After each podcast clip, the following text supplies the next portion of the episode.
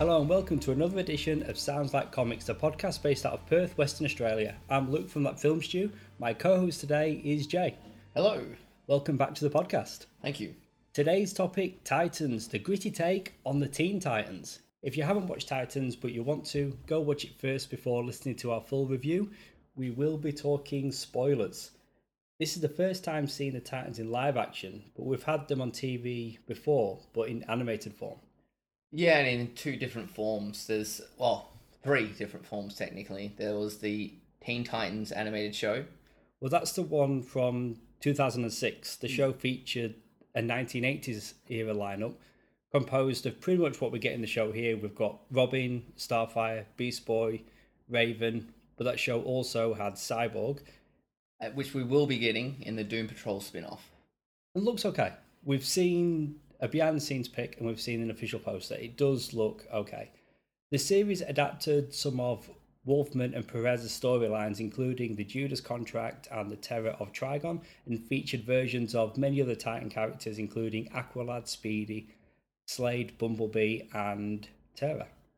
And we will be getting those again in the Teen Titans versus Teen Titans Go movie coming out later this year. Oh, that's right. Because yeah, that was to 2013 is when we got to Teen Titans Go.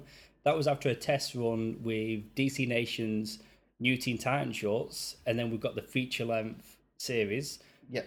and we also got a movie. Yeah, which Teen Titans Go the movies. If you haven't watched it, check it out. It's awesome.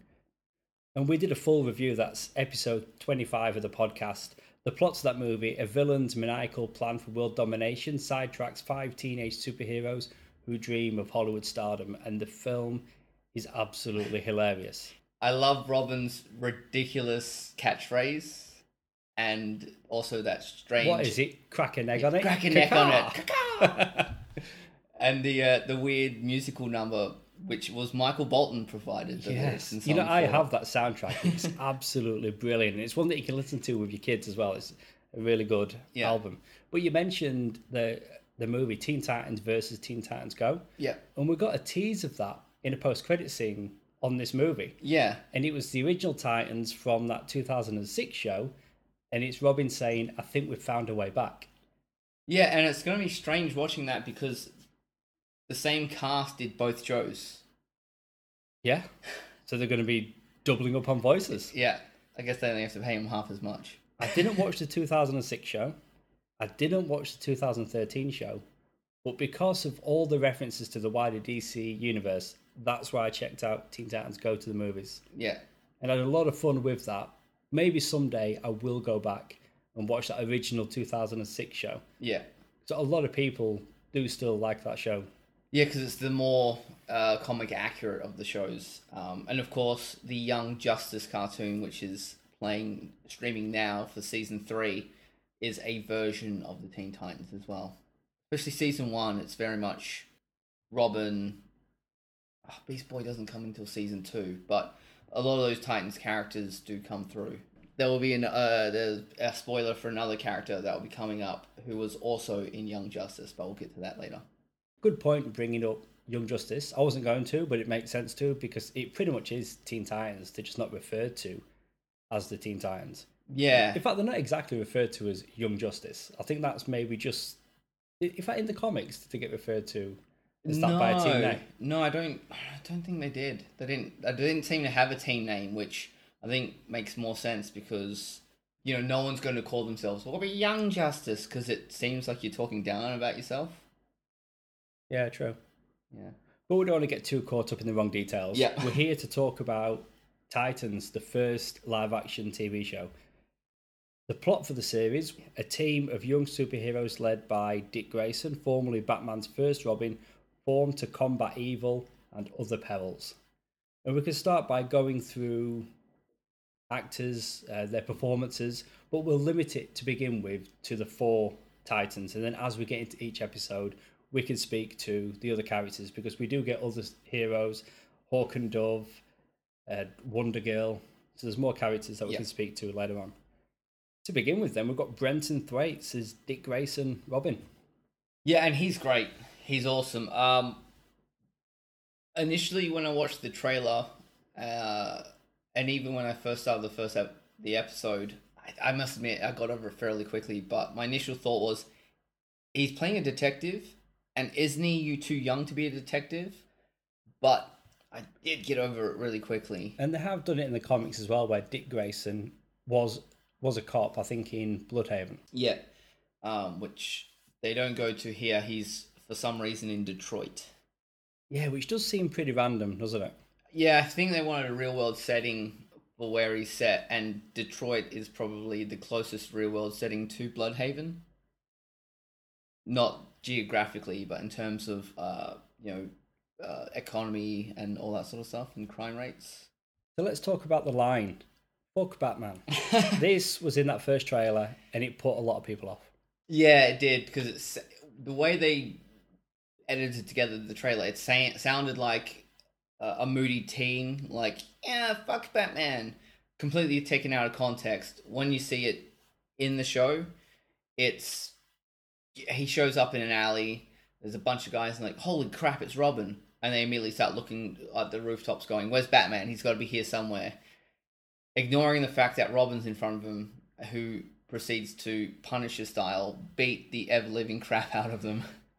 And that was violent. More violent than I'd seen Batman in like an official TV series or movie. Because, you know, there's Batman fan films Yeah. where it's crossing over with Predator and Alien where it does get super violent. But in this, DC canon, this is a very violent Robin. Like, he's got the smashed car window, he's dragging the guy's face along there, he's scraping the guy's face along the wall. He's, Yeah, and just blood. Yeah, it was. I had been warned by a friend who'd already watched it that the violence is was quite extreme, which was lucky because I would not have been prepared for this otherwise. I think watching this show in general, like going into it, I was I got the feeling it was DC trying to do what Marvel were doing on Netflix, just making it. You know, you mentioned the Punisher comparison, just really like over the top with violence, making it really gritty.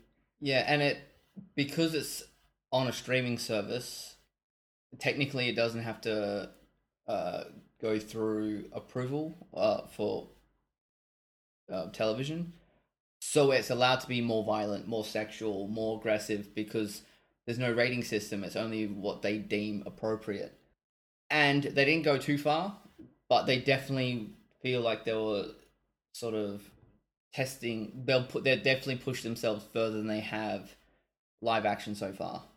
And you mentioned streaming service there. So in America, they get it on the DC Universe app. Yeah. Here in Australia, we don't have access to that app, so we have to watch it on Netflix.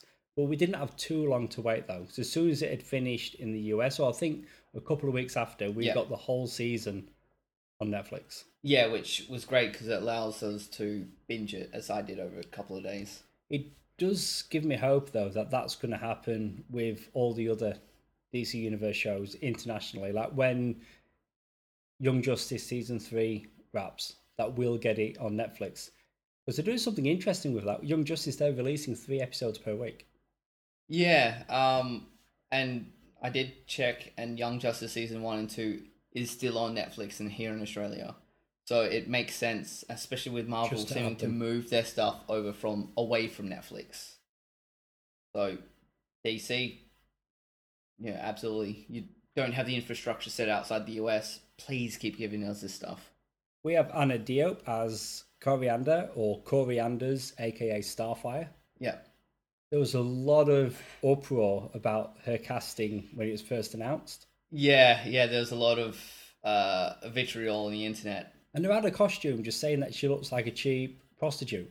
But then you find out watching the show, she was actually undercover in a European, was it a nightclub or she was undercover anyway in some capacity. Yeah, some seedy types, and that was kind of the the fashion of her character to get in, uh, and it makes all perfect sense. Uh, even because she seems to be for suffering memory loss, and even she's a little bit like, "What the hell is this?" Ah, whatever. But I really like that. So we, we talked to Robin first, who is, you know, is a gritty, he's a real world character. He's got no powers, and then we've got an alien. So they're setting up Titans, like you say in Detroit, as if it's like a real world scenario. But then we've got an alien straight away. Yeah, yeah, and um, when she does activate her powers, she looks a a lot more like a comic book character version. Uh, almost like there's a sun inside her, uh, beneath her skin. Her eyes go green. Her hair goes more orangey and vibrant, but it looks really good. Yeah, so when she's using her powers, she looks more like what we know the character to look like from the comics Yeah, and those absolutely. other Teen Titans cartoons. Tegan Croft is Rachel Roth, Raven. She was fine. Uh, she's she doesn't know what her powers are when we first get introduced. Um, although she does seem to be locked in a room with a bunch of crosses to like contain her, almost like she's possessed. Um, she does a great job. It's very emotive, uh, and you know all the characters believably feel like they need to protect her. Um, also, given her age, she's a little bit bratty, which again fits because she's the youngest of all the characters on the show and probably of the actors as well. So I like that as well. How she's coming in young, and then you've got Dick Grayson, former sidekick, now being a mentor or you know looking after her. Yeah, and they've set up a really smart thing with the show is having been Robin, the violence he's been taught by Batman is becoming a problem, and he doesn't like how he's he's almost like got a taste for it, and being when he comes across Raven, she's just been orphaned, and he's stepping into the role that Bruce did for him, but he doesn't want to do it the same way. For that reason, he doesn't want to infect her with the, the taste for violence. And I've not seen this approach with Robin before, where that's the reason for him not being Robin. Yeah, In the past, it's been that uh, Bruce won't listen to him, he won't take him seriously, and he's sick of being in his shadow. yeah. Whereas, Whereas this seems this- to be I like this approach. yeah. What do you think to the Robin costume? I thought it looked great. I thought it was really well done. Um, The little The- throwing R's that he pulls off his chest plate. yeah, uh, you know, it looks like it's durable, like bulletproof and like stab proof. From a distance, it looks like you could stand him next to Ben Affleck, Batman. From a distance, when you get a bit close, you can see it's a it's a TV costume. But Yeah. it still looks really good. Although short cape. Yeah, I know Robin Dick Grayson does have a short cape, but it does look a little bit short. Yeah, um, and it, you know it's black on the outside, yellow on the inside. Which uh, the color scheme, it's not too bright. And that's the Tim Drake version, isn't it? Yeah. Um, but also the length makes sense as well because it, there's enough length that with his darker pants he should be able to hide in shadow, but it's not long enough that I think it would get in his way, which might have been their idea behind it. Because when you do see the brief flashes of him in the circus, he's not wearing a cape, which I think initially in the comics he did. Um, pretty, no, I don't think he has wore a cape. No. I think he does it capeless. Yeah, he's just got the like the spandex. Yeah. And Raven, she doesn't necessarily have a costume, but there's a scene in particular where she's on a bus and she's got a hood up, and Yeah. the, the front of the hood comes to a point, Yeah, like which book. resembles the comic costume. Absolutely. And she's got some very strappy boots as well. In the final member of the team, we have Ryan Potter as Garfield Logan, or Gar to his friends, I guess, also known as Beast Boy. yes. He is a former member of the Doom Patrol, who we will get to, who developed the ability to shapeshift into a tiger as a side effect from a, a drug that he had to take to cure a deadly illness. Yeah, and we do get uh, his full origin in the show. We do. I'm hoping that beyond season one, he does more than a tiger. Because that's all we get for that first season, which visually is very impressive. And seeing a green tiger in live action is cool. But hopefully, he starts transforming into different animals. Yeah, because Otherwise, he's just Tiger Boy. yeah, because they do give uh, an explanation that he doesn't seem to be aware, or it hasn't occurred to him that maybe he can turn into something else. And he likes tigers. That's Yeah. why he takes that form. Yeah, it's his favorite animal, so it's the first thing he reaches for, and it's he's like, oh, now he knows he can do it, so it's the thing he always reaches for. And they do an interesting thing with his costume. He's pretty much just wearing a tracksuit or like a tracksuit jacket. Yeah, And the design resembles the costume from the comics. yeah, Very nice approach. yeah. And he's not green skin. He's just got like green through his hair, like he's put it there on purpose. So I guess the you know that's a money saving tactic for the show. But when he does transform, you do see him go green. That Yeah. visual where he transforms back from the tiger into Gar, Yeah. and it's almost like the practical effect from an American Werewolf in London, only the views like CGI, was a really really good look. I thought that was great. Yeah, yeah. Um, it works quite well. Um, the one thing I thought while I was watching the show, it's probably a smart thing they didn't make his skin green because with the four Titans, at least as they are in season one, they all look human. So there's, they're not drawing attention just walking down the street. Even though you know we will get to Doom Patrol, but they don't want him out and about drawing attention to himself. But you're right; he just looks like a kid that's dyed his hair green. Yeah. Yeah, I think it works well. Um, and for the Doom Patrol, again, when we get to it, he does seem to be the only one who doesn't have problems with his appearance. Yeah, that's that's true. I mean, yeah, we will get to them, but there's Elastigirl, but she has a moments where she's not good for the public eye. Yeah. But I didn't realize until prepping for this episode the huge following that Ryan Potter has.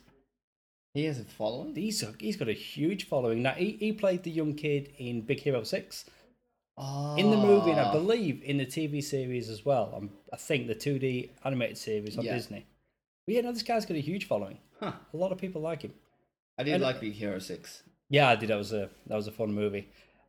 And I guess the final. Oh, I will touch on one more person outside of the Four Titans. We have Seamus Dever as Trigon.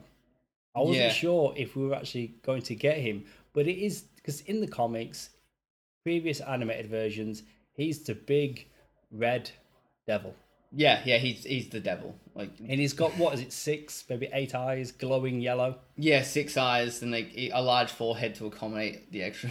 The But extra this eyes. is yeah. So this is a TV series though, so we only get him in humanoid form. Yeah, um, uh, you may recognize the actor from Castle. He was one of the detectives who assisted the main two stars. Um, that's the first. As soon as I saw him, I'm like, it's the guy from Castle. I like Nathan Fillion a lot, but I did not get past that pilot for Castle. But okay, he's, he's in that show. The tone, we've touched on that first episode, how we were a little bit shocked at how violent it was. That it pretty much maintains the dark tone throughout. And I really like that it separates itself from everything else that DC have got on TV at the moment. Yeah, because Flash is the lightest. Oh, Supergirl is probably the lightest of the Legends shows. of Tomorrow is the lightest. But when they first announced this, and originally it was going to be on TNT, and then it, it was happening, then it wasn't happening, and now we've got it on Netflix in Australia. But I was thinking, oh, it'd be cool if it was part of Arrow and Flash and all those shows. But now I've seen it, I'm glad that it very much is its own world. And and on that, we're introduced almost straight away to a wider DC universe. It's not like when Arrow first started and they weren't allowed to mention like certain characters or Yeah. many characters really. But in this, like they're talking about Superman, Batman, Wonder Woman. There's Gotham. There's Metropolis. Yeah, th- they there nothing's off the table. It seems for this show, which makes it feel like it's part of something larger. And to ask if the show is successful or not, I mean, we've just had the first season. It's getting a second season, and also we're getting the spin-off Doom Patrol in, I believe, April. Yeah, that It's- sounds right. Yeah, it's just around the corner. Yeah, So I like that Doom Patrol is going to be part of this DC Titans universe at the start. yeah, and they can build to crossovers in the future. And the effects, I think, for the most part, and again, keeping in mind this is on TV, work really well. And I really like the horror elements that come with Raven. Like, when she's got the black around the eyes and then it spreads to her cheeks. Yeah, uh, and they like the other small effects where when she reaches for someone, there's like the ghost, almost ghost hand that moves and touches them, showing how her power. She seems to empathically feel like someone's history and how their what their state of mind is like. And that scene was pretty cool when you had the bad guy that's orchestrating all these things. The nuclear family were reporting to him, and he slices, slices his own throat in front of her, saying that you need to use your abilities, you need to save me. And she does. And then at a later date, she takes it back. Yeah, that was awesome. That was pretty cool. What do you think to the music? To be honest, I didn't really take any notice of it. so The it's unintrusive. The opening theme really caught me off guard first time I watched it. It's loud, it's thumping. oh, when the, the Yeah, actual Titans when the Titans logo's coming up, because that's the theme of the show. I mean, they don't necessarily repeat it throughout. Like, it's not like some superhero movies or TV shows will use like they'll riff on the title theme to yeah, show heroics. pepper it through the episode or the the movie to keep it in your mind. But yeah, but it's very, I don't know, loud, bombastic. More of a fanfare. Yeah, but I think you know it's it's pretty good. Yeah, It's pretty good. I don't know what I expected going in, but it's pretty good. I mean, it, it's no Teen Titans Go to the movies, but as music goes, it's pretty good. yeah, and you know it's not like Superman and Batman and now Wonder Woman who have an established theme, so they were free to choose something new. Now we can talk through the episodes because it was quite a small season, just 11 in total. Yeah. I think it was originally going to be 12, maybe 13, but they changed that. And instead of having 12 or 13 as the finale, that's going to be the season two premiere. Yeah, which it it's probably smart for them because it allows them a little bit more time on the eleven they've already put together. They get to put that extra on the on the opening for season two, and you leave season one on a cliffhanger, which is also probably smart. Like take a page from Walking Dead; it's worked for them for seven seasons. And when you say cliffhanger, I'm thinking the post credit scene as well. Yeah, which has me hungry for more. But in that first episode, I think we've spoken to that a bit already. That's where we see Detective Dick Grayson fighting as both a cop and a vigilante, and that's where he first comes across Raven, and that's where they partner up initially.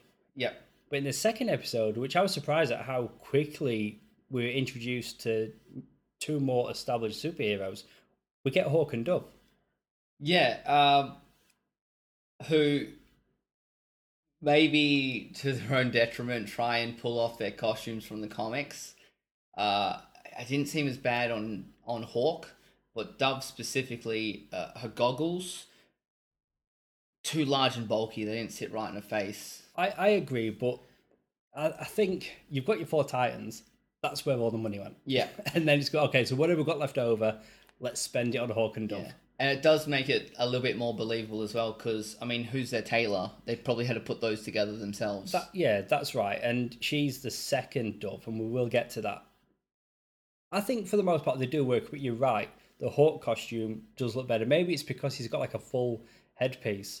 But there's there's a scene in one of the episodes where Dove is like reflecting a blade or something, and then her wings are supposed to be metallic yeah. and they wobble. Yeah. yeah. Um, but uh, the actors, Alan Ritchson is Hank uh, Hall, plays Hawk, and he's phenomenal. Um, a very tall guy, muscular build. Uh, he in the comics, Hank was always the aggressive of the two. Hawk and Dove. He's supposed to be the, the, the predator bird, the more aggressive, the stronger, and Dove's more peaceful, more graceful, and Minka Kelly as Dawn Granger Dove definitely has uh, a grace about her movements. Very great shape for her as well. But Alan Richardson has a history of playing buff dudes because in Blue Mountain State he played Thad, the, the main captain of the football team. And of course, if you ever watch Smallville, he played Aquaman. I think if people are listening to this podcast, they watch some of them. but yeah, he was Aquaman, and that, I don't know which one, but he also played a turtle. In Yeah, in the, uh, Michael Bay produced turtle movies. Yeah. Well, you're right. They really got that balance. So looking at the characters' backgrounds, Dove, her background is ballet, and Hawk, his background is college football. Yeah. So already they're bringing those different tones to the to the characters. Yeah. And in that Hawk and Dove episode, that's where we're first introduced to the nuclear family. Yeah, they're creepy. Very creepy. So these are what androids or robots? What are they? I think they're people who've they've been brainwashed. Oh, I thought they were machines. Are they not machines? No, I th- um, I believe they're people, um, and they've they've gone through a brainwashing technique that's broken them, and then uh, they Oh, they take those those syringes. I think that might be like like a steroid, for when they're on assignment. Right. Okay. I, I, was, I was thinking they were machines. Maybe that's what they were in the comics, and I'm just bringing that Yeah. to this. Yeah, But they were interesting, and we had Jeff Clark as Nuclear Dad, Melody Johnson as Nuclear Mom, Jenny Ross as Nuclear Sis, and Logan Thompson as Nuclear Biff. And he is, of course, the son of the nuclear family. yeah, I've never said nuclear so much in my life. but yeah, they were all very creepy. Yeah. And again, like, you know, that first episode, we've got Robin, a street level hero. We've got an alien in Starfire. Episode two, we've got this nuclear family. Like, the show is very strange and sci fi, but gritty and real at the same time. And I'm really liking that balance they're striking. yeah. And the thing I do like is they're not holding your hand. These thing elements are already in play, which again helps make it feel like an established universe where these all these elements were already operating. in Origins, which is episode three, Rachel, who has been taken by the nuclear family, gets rescued by Corey. So it was interesting seeing those two characters, knowing their bond from the comics, together for the first time. And then you're getting loads of flashbacks that Dick is having when he was first adopted by Bruce Wayne. So they do a thing in the show which didn't really surprise me, where they will show Bruce but not actually show Bruce. It's always like from behind or a silhouette. Yeah, and he's always out of focus, so you can't see the actor who's playing him. He's up at the window, and but I like that though because they're not shying away from Bruce Wayne. They're not necess- they've not cast the actor, so that's fine that we don't see him. But he is there. They're not like telling a Robin sto- Robin story where Batman never existed. Yeah, yeah, yeah. It'd be a massive hole in his backstory. If who's this guy who adopted you and trained you? Ah, you don't need to know about that. Now, up until this point, I'd really been enjoying the show. It's a good show. But then we get to episode four, which is the Doom Patrol episode.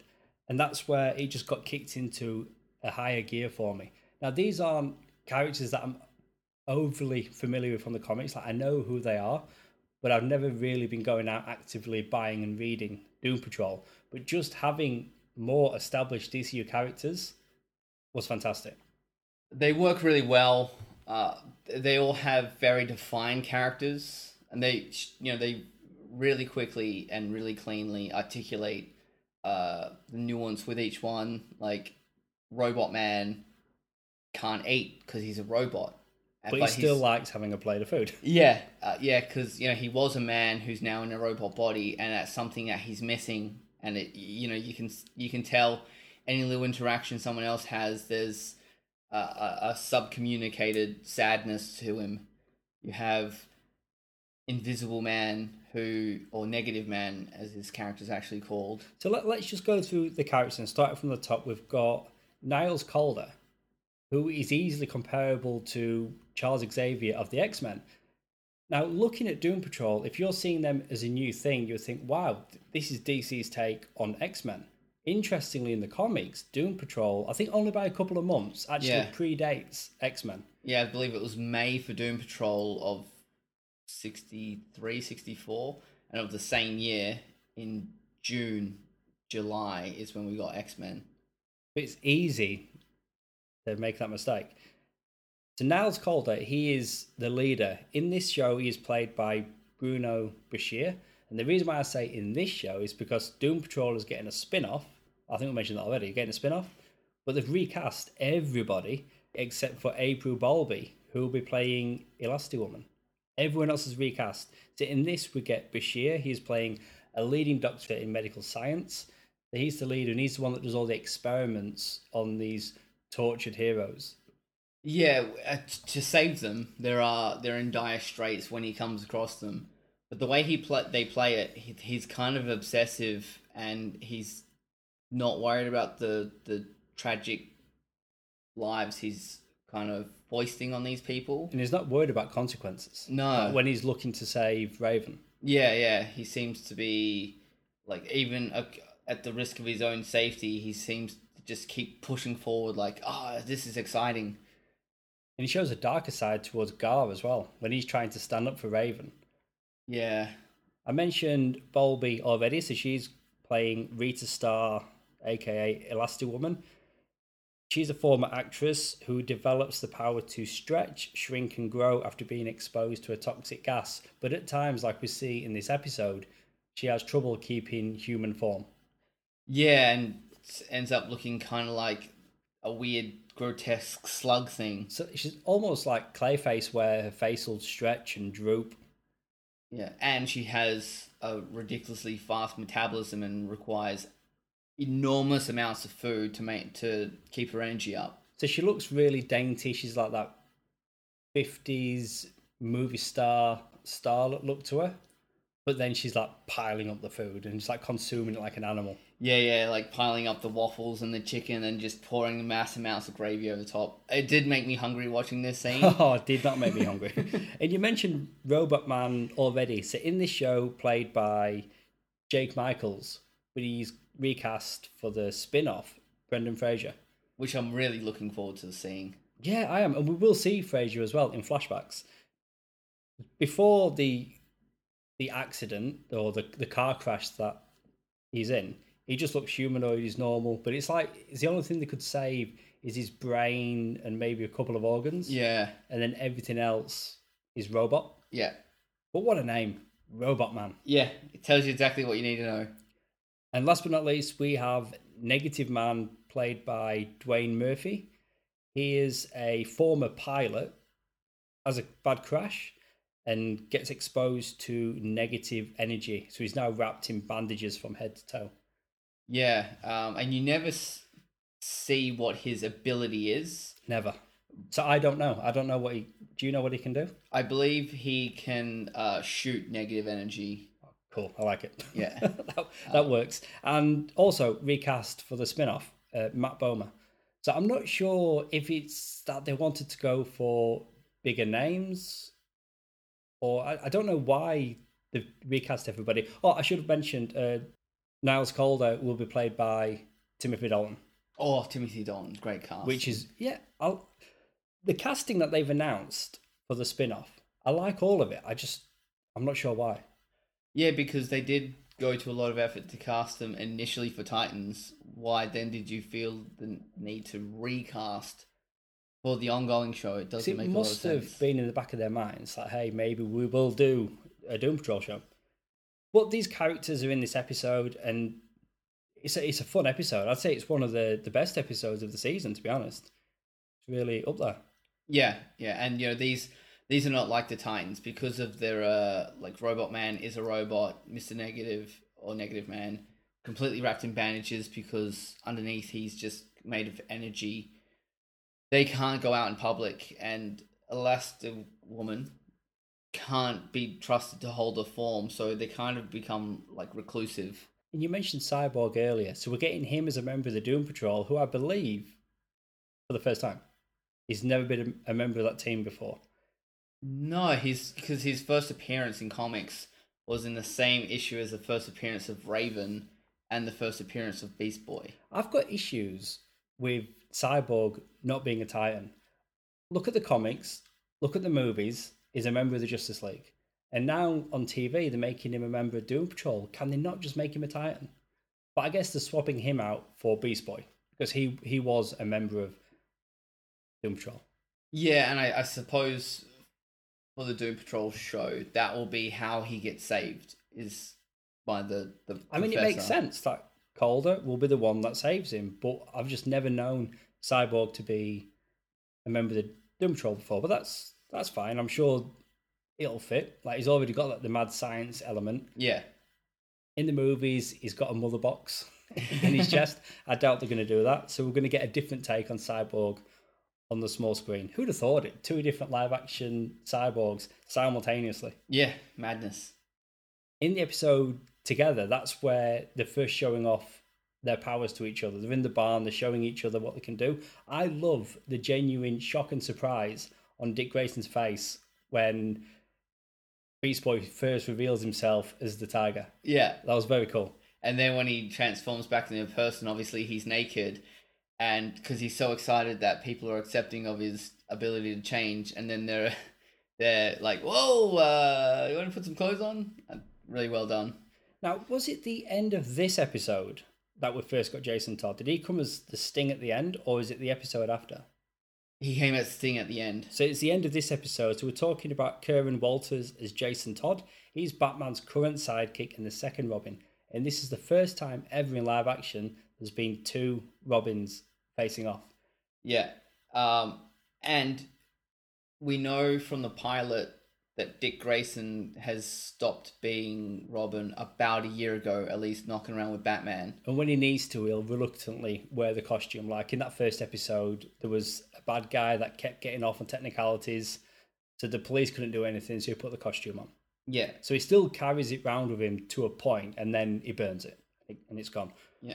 But I thought this this young kid playing Jason Todd dislike him, but he's supposed to because it's Yeah. Jason Todd. I think he does a really good job, and it's really interesting. I like that they've gone for two actors that look different.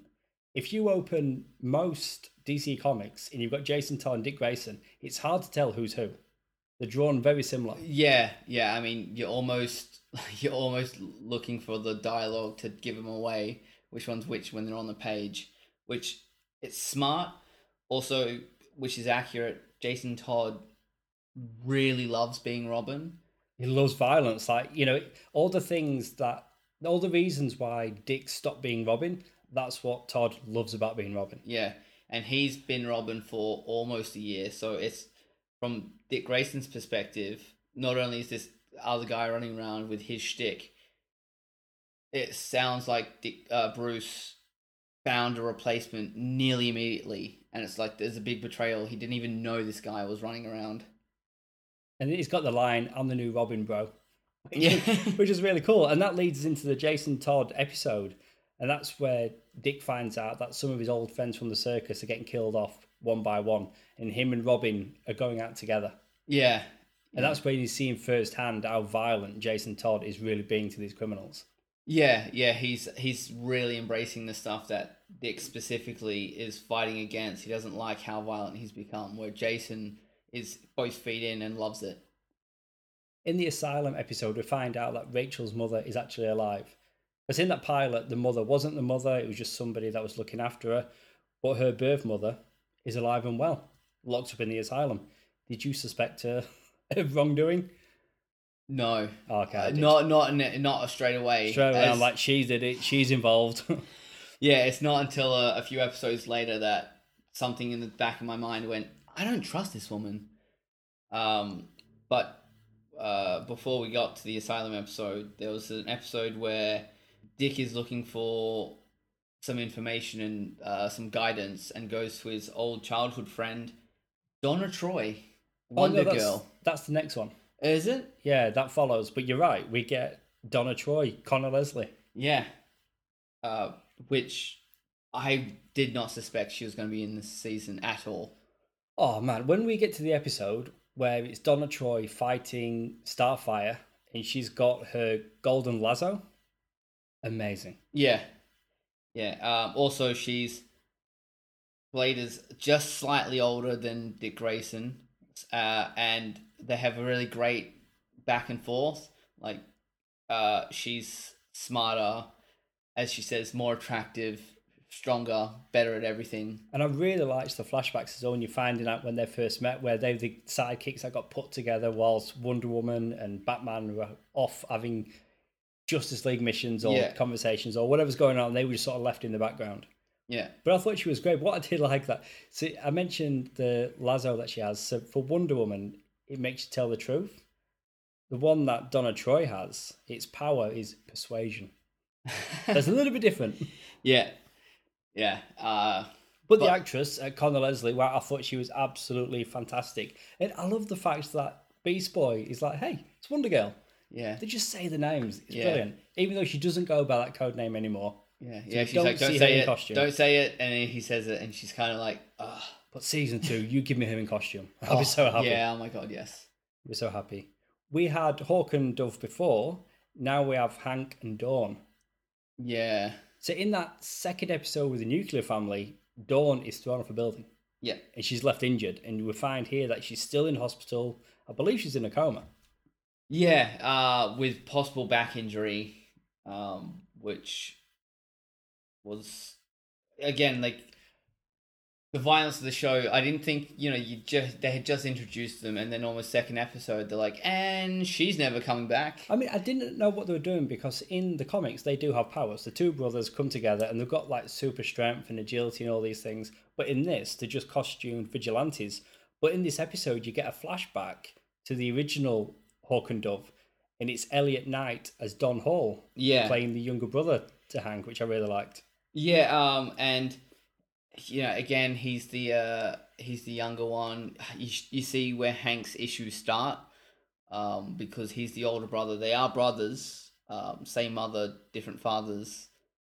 And we see What? different versions of the costumes there, Yeah, like we don't get like, the full headpiece. Yeah, when they first start, because they're like recording themselves going around beating up people who are like se- uh, sexual predators, people who are on the on the list, and they've all strangely been put in the same neighborhood as they are. And the idea is to go out and be Batman and Robin. but Yeah. they've got their own superhero identities. Yeah, and they got those goofy helmets which look just like practice gear from like ice hockey.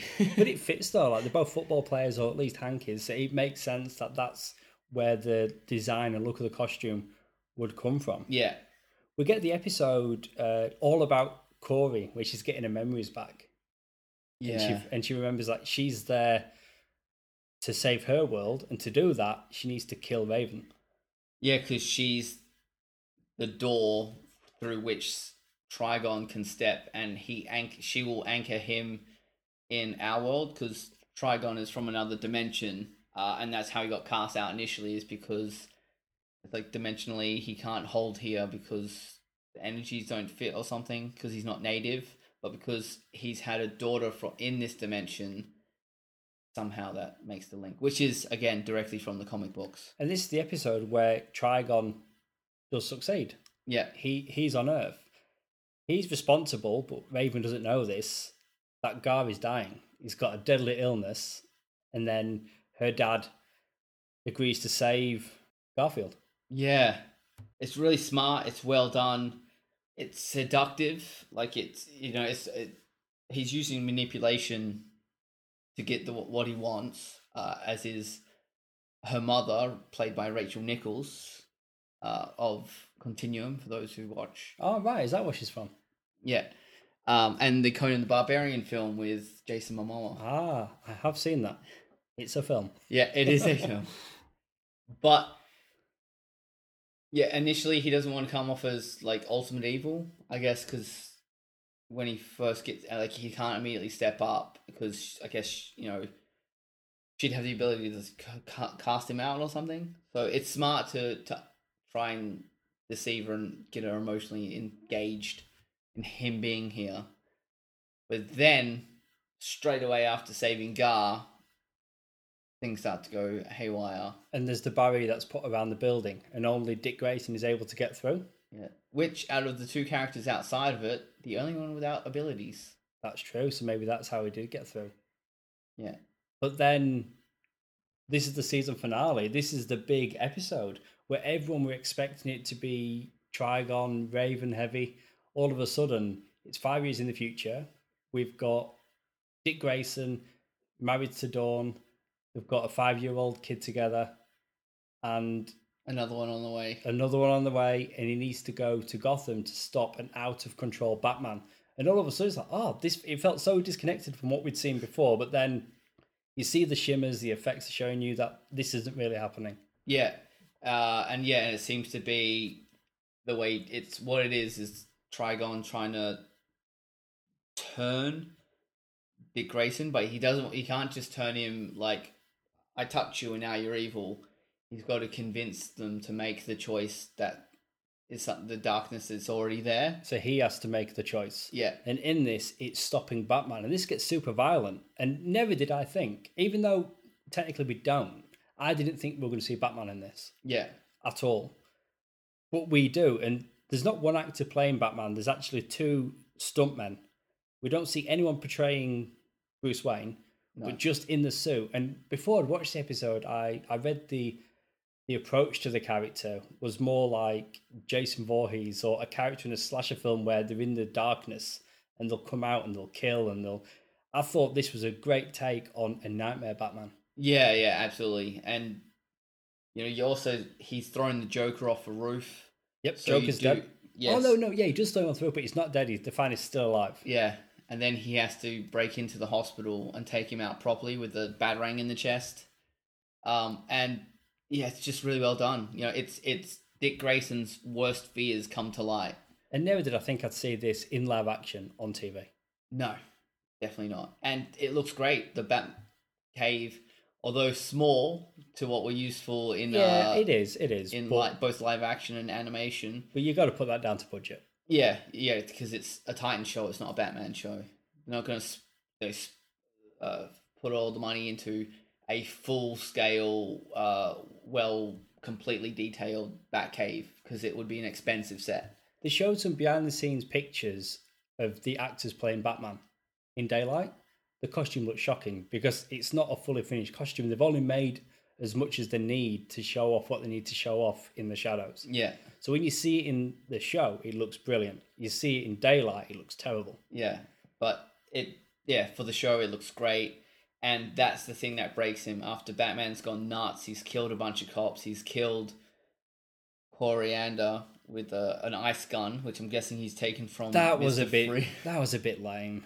You know, Yeah. she's like an alien princess with fire powers, but she can get taken out by an ice gun. I thought that was a bit, but the, but again, this is his perception. Yeah. he maybe he doesn't really realize how powerful Corey is yet. Yeah, exactly. And Batman, that's the strategy. He was prepared for someone like Starfire, so he had an ice gun because her fi- things are fire. And it was cool how we just turned around and had it. Yeah, Like we're seeing Batman do things in here that I've not seen before, and the the finale ends with Dick killing Batman. yeah, and that's the last straw that that puts him under the sway of Trigon.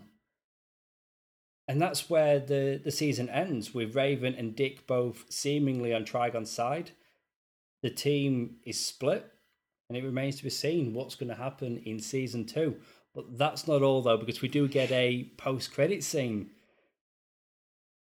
We're introduced to the characters of Superboy and Krypto the Superdog, and the organization known as Cadmus Yeah, who have always been responsible for the creation or the cloning of Superman to give us Superboy in the first place. And just like in the comics, we see Subject 13. yeah, yeah. Which, And this is all in shadow. It's a half naked guy, and he's got the Superman tattoo on his bicep. which again they kind of took from uh, Young Justice. Um, oh no, he's using patches. no, they, they used it on um, when they did Teen Titans in the new 52. I think he had it in there. Yeah, yeah, But it's still an interesting design. And Krypto. Like, Krypto is in the show. So like, if you just going back to that first episode, it's like it's Netflix, gritty, street level, and then we've got Krypto the Super Dog. yeah. with glowing heat vision eyes. Yeah, yeah, madness. Um, and that makes the confirmation that yes, the Justice League with a Superman is in the universe of the show. In this finale, like we see Jason Todd is paralyzed, he's in a wheelchair, something's obviously gone wrong. And he mentions nobody's seen or heard from Batgirl, Superman. Like they're mentioning like Yeah. all these characters. Like they could just say whatever they like. And I love that about the show. There's clearly no restrictions. Yeah, yeah, big fan. But season two, give me these four Titans and Superboy, get Wonder Girl in a costume, let Superdog or Krypto even like Yeah. join the team. Yeah, it's it does it it definitely makes me excited for where they're going to go next because you know there are long established Teen Titans. There's no Arrowette or Red Arrow or There's no Kid Flash. Speedy. There's so many characters that, that they can just introduce over time. But honestly, like I've, there's so many DC TV shows now. This was the one more than any other that I couldn't wait to watch that next episode. Yeah. Because it felt so different and fresh. Now, I'll be honest, like there is quite a lot of swearing in this that did pull me out on occasion because it sometimes it's a little too try hard. Yeah. But they are going for a more mature audience, and I am on board with that. Yeah, and as with all of these shows, every now and then there's some clunky dialogue, but unfortunately, it's required to be there to get you.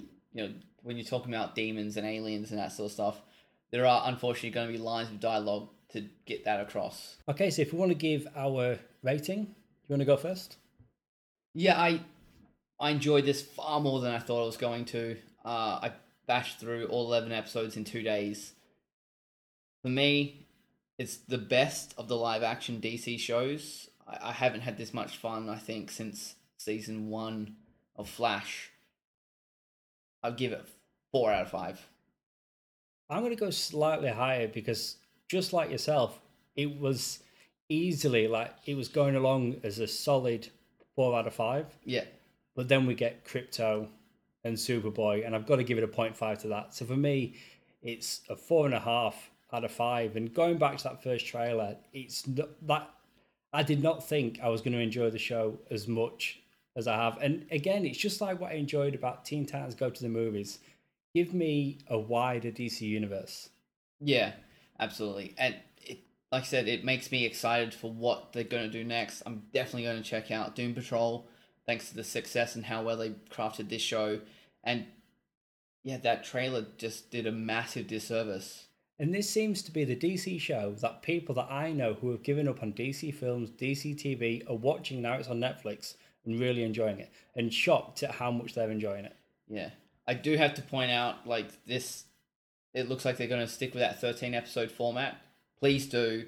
There's a reason why most Netflix shows don't go further than 13 episodes. It's the problem with the CW shows. They're going the 22 episodes. It's too long for And a it. single antagonist for a group of people who are supposed to be this competent. And when you're watching a filler episode, you know it's a filler episode. Yeah. Yeah, I agree. Like shorter seasons, because I'm left wanting more. Maybe if they'd have given me 22 episodes, 10 average shows, it could have even bring the show down to a three. Yeah. If the quality wasn't there, like it consistently is over these 11 episodes. Yeah, by having 11 or 12, you can't waste time padding out the show. You have to have the story moving forward at a, a re- reasonable pace. And you can tell as well with this being streaming that just like with Netflix original shows, some go longer, some go shorter.